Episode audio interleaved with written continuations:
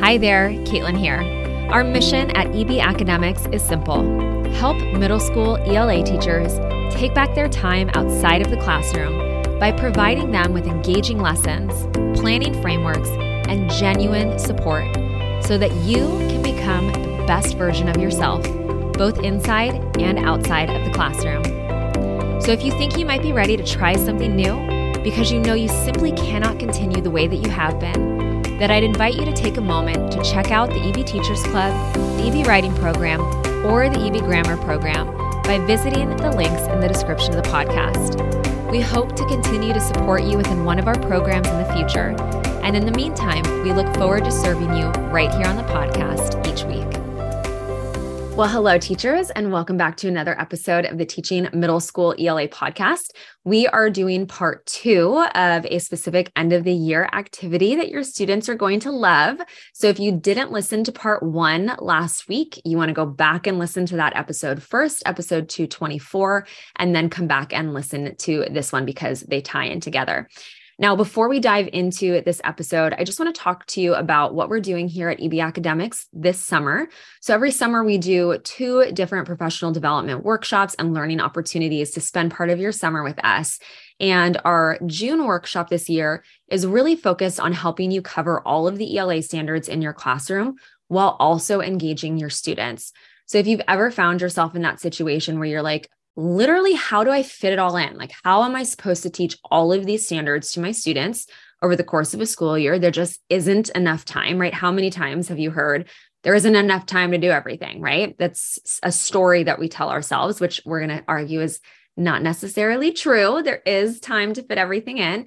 And we're going to teach you how to do that. So that's one of the things that's really important to us at EB Academics is providing you with a clear framework, with easy steps, with things that you can actually take and implement strategically into your classroom, not just theoretically, right? Like we're talking about things that are actually able to be put into practice. So if you've ever found yourself saying, there is not enough time to teach everything that I need to teach. My class periods are only 42 minutes. There's just no way we're going to hit all of the standards. If you've ever found yourself saying that, this workshop is for you. If you've ever found yourself saying, my students just, they don't care. They're not engaged. Like none of my kids want to be here. Like the looks on their faces, all of those things that make us just want to pull our hair out as teachers. This workshop is for you because we're going to share really fun, engaging lessons with you. We're going to give them to you so that you can take them and use them in your classroom. So that's all happening June 15th. We're going to start everything. We'll have a private pop-up Facebook group for everybody.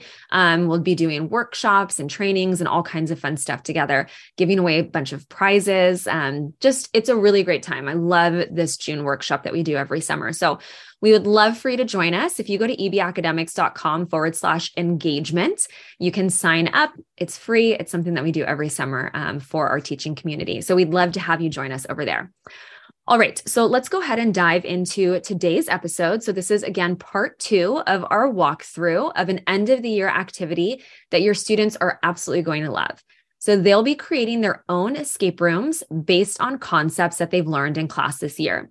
And the best part is that not only is it very, very low prep for you, but it's also high rigor and engagement for your students. That's like double win, right? So again, if you haven't listened to part 1, episode 224, go back and take a listen to that one before continuing on with this episode. Where we left off in last week's episode, each group had decided on an ELA concept that they'd learned in class this year. They determined a theme for their escape room, and then they'd come up with 4 rounds of questions and tasks for their classmates to complete. All of that, so like all those things would most likely take 2 to 3 class periods total. And then what you're going to do once all that is done is you're going to have each group come up with clue cards. The clue cards are used in between each round and will lead students to their next task. So let's break that down because I know that kind of sounds strange to hear. So I want you to imagine it's the day of the escape room. The creators of the escape room will have given you, the teacher, 3 locations in the classroom ahead of time. In those locations, you will have placed the set of task cards that go with those clues. So for example, let's say Caitlin's group has created an escape room and now they're leading it today. So in advance, she gave me, the teacher, 3 locations in the classroom where I could hide copies of all the tasks and questions, those 4 rounds that her group created. So Caitlin and her group give all the other groups their very first task of the day. That's the one where they were setting the scene for the escape room. Good so far, Caitlin? Yes, 100%. Okay. So that first task card, again, it sets the scene for the escape room and it includes the first puzzle. So maybe it's those multiple choice questions that we described in last week's episode where students have to unscramble the letters from the correct answer to make a word. So let's say, I'm going to use my oldest son, Jameson. Let's say Jameson's group finishes first, okay? So he's gotten that first task card from Caitlin's group. They've unscrambled all the letters and it spells out zombie or whatever the word is. So they could then take that word zombie and either take it to me, the teacher, or take it to Caitlin and her group and say, is this right? And if they're right, then they get their first of the 3 clue cards, okay? So the first clue card might read, go green. And they have to go, okay, well, what does that mean? We know it's that our next task is hidden somewhere in the classroom. Maybe go green means go to the recycling bin, or maybe go green means wherever the green construction paper is, or whatever it says. Or maybe the clue is where Chromebooks go to sleep and we need to head over to the classroom charging station. Whatever the clue card reads, they go to that location they think it is, and then they get their next task. And this is where the teacher will have hidden the task cards in advance of the escape room, based on where the creators told the teacher to put them. So. Makes perfect sense. Oh, it does? Okay. I was going to break it down. If it does, then we're good. Totally. I mean, for me.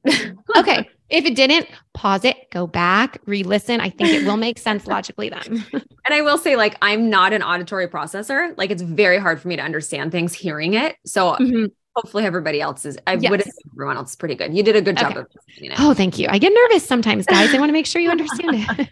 So that's what the day of the escape room is going to be like. Okay.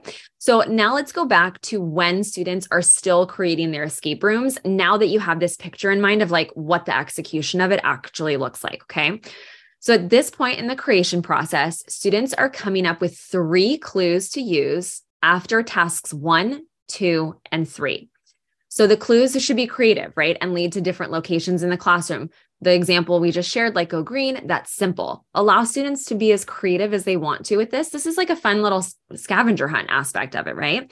So you can definitely encourage students to come up with riddles or rhymes or whatever they want to do. They can use ChatGPT to help them with this part of the creation process, if you want to allow them to utilize that. Coming up with clues, though, shouldn't take too much time. Right? That's why we're saying like maybe ChatGPT might be a good use of time here. Think 1 class period, because while this is fun and engaging, this isn't like super academic coming up with necessarily these scavenger clues per se, right? They could be academic if you wanted to make students include some sort of like, you know, ELA spin on it. Totally up to you. I just thought of that. They totally could. You could be like, you have to use a prepositional phrase, or you have to use a complex sentence, or I mean, your vocabulary are endless. Yeah. Whatever. Yeah. 100%. So when students finish with the clues, they can use the remainder of that class period to create some simple decor to hang around the room that relates to their chosen theme. So this is where your students can be, you know, your artistic students can really get to lean into that side of them. So we're really nurturing like all of these different aspects of our students. They can also brainstorm any props that they want to bring from home to enhance the experience. So once students have finished their clues and their decor, they should be all set. Okay, good? All right, good. So I want to provide you with like a brief checklist of what each group should be handing into you after their 3 or so class periods where they've worked on creating their escape room. So what they need to give you is 4 task cards that will make up the 4 rounds of their escape room. Each task card should be on a separate piece of paper and includes student directions for their classmates. So maybe it says like, answer these multiple choice questions and unscramble the bolded letter in each correct answer and present the answer to your teacher or whatever it is.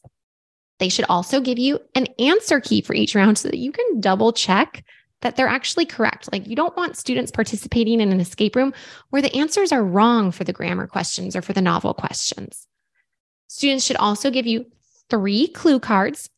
Each are written on a separate piece of paper.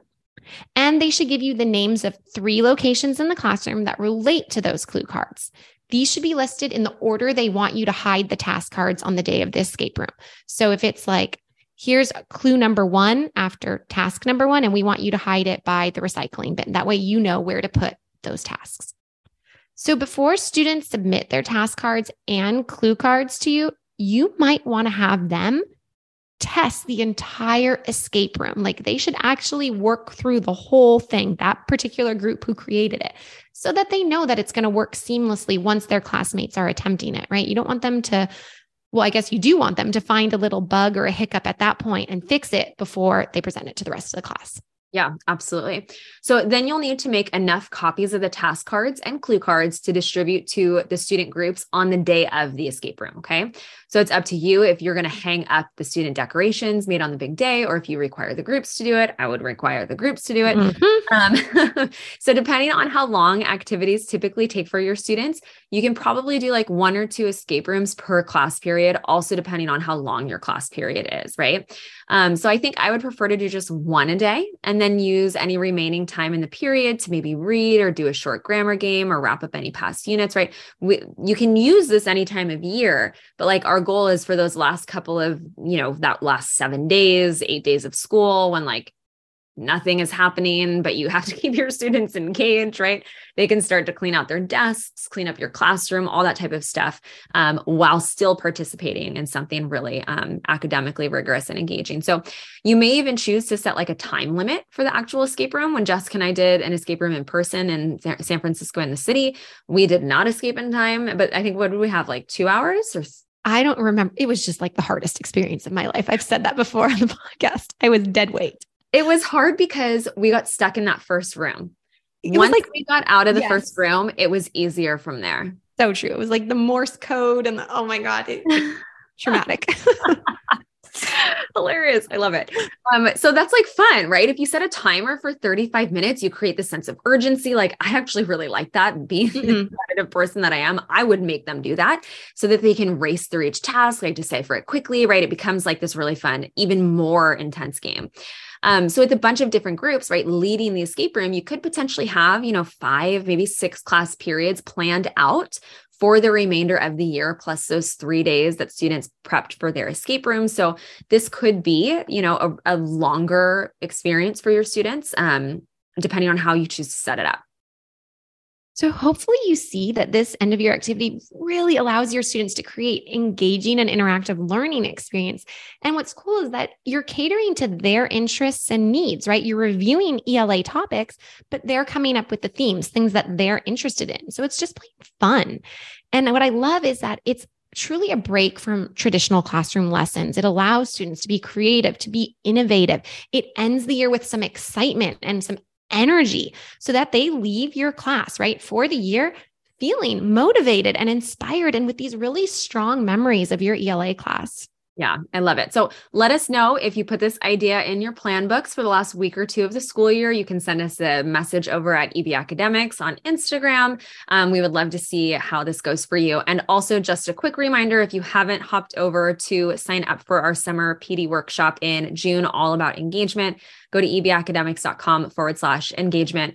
We'd love to see you there, giving away a ton of free resources, free prizes, and also a lot of great content to really help you learn how to incorporate all of those ELA standards into your classroom while also actually engaging your students in their learning. All right, you guys, we will see you next week on the podcast for our last episode in May as we head into the end of the school year. Bye, everyone. Bye, guys.